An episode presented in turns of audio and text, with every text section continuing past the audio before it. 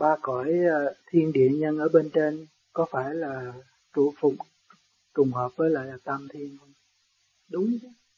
Ai chứng minh con người tu thành đạo, khai thông tiểu thiên địa, phát huệ, mới tìm tòi ra chân lý, mới biết rằng trung thiên thế giới ở đâu, đại thiên thế giới ở đâu, niết bàn ở đâu. Đó, cũng do con người mà biết thanh lọc trở lại chân lý thanh điển mới hòa với tam thanh được. Chúng ta có, bây giờ chúng ta lại chỉ xài phí thôi.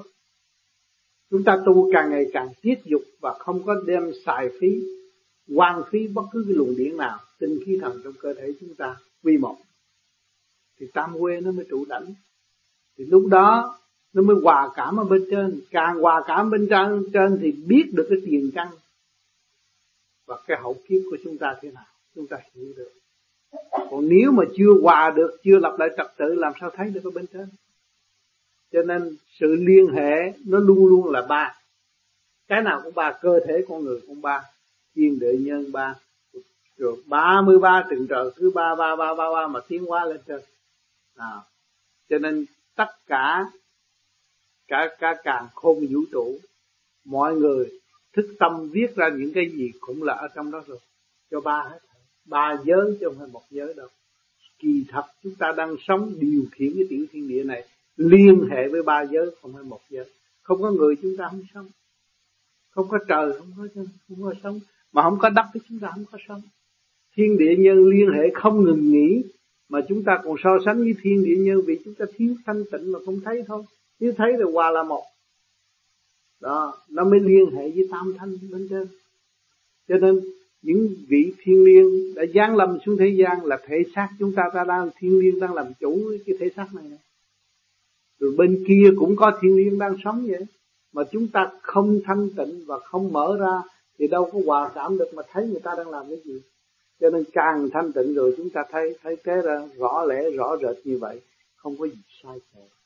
Và chúng ta không có tránh được cái gì hết, đều sắp đặt hết, mà chúng ta mở ra rồi thì chúng ta tiến thì càng có cơ hội học thêm và càng mở trí thêm. Rồi mới thấy ta là bất diệt và vô cùng ở chỗ đó. Còn nếu không hành không thấy đâu. Lý thuyết nói vậy nhưng mà cứ sợ chết à. Còn cái này hành rồi, xuất ra rồi đâu có sợ gì chết nữa. Cái đó là đương nhiên phải học. Cái bài học sanh tử phải học mà để tiến hóa. Còn nếu mà sanh mãi mãi, người ta đâu có giáng lâm xuống đây rồi bỏ đi chi. Người ta ở đây hoài hoài chứ, người ta lại có cái ngày phải ra đi. Chết để ra đi. Cho nên tất cả tôn giáo cũng cầu hồn và cầu siêu. Cái đó là chứng minh cho phần hồn bất diệt.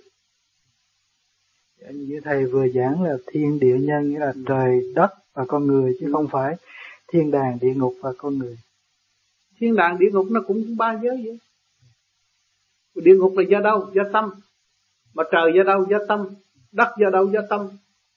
Mà tâm chúng ta thiếu thanh tịnh, chúng ta đâu có biết sử dụng cái gì đâu. Đất thiếu gì? Khoa học bây giờ đang sử dụng đất đó. Mà chúng ta đang cạp đất mà tưởng là mình ngon. Cái gì cũng từ dưới đất chuyển hóa lên.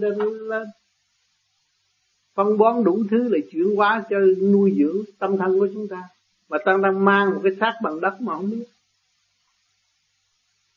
Tưởng ta khác hơn đất, không khác đâu. Một ngày nào học cát, bạn đang đạp ở dưới chân rồi nó sẽ phủ đầu các bạn. Không có chê học cát được. Học cát lúc nào nó cũng là chủ chúng ta hết. Thấy không? Chủ có thể xác hết.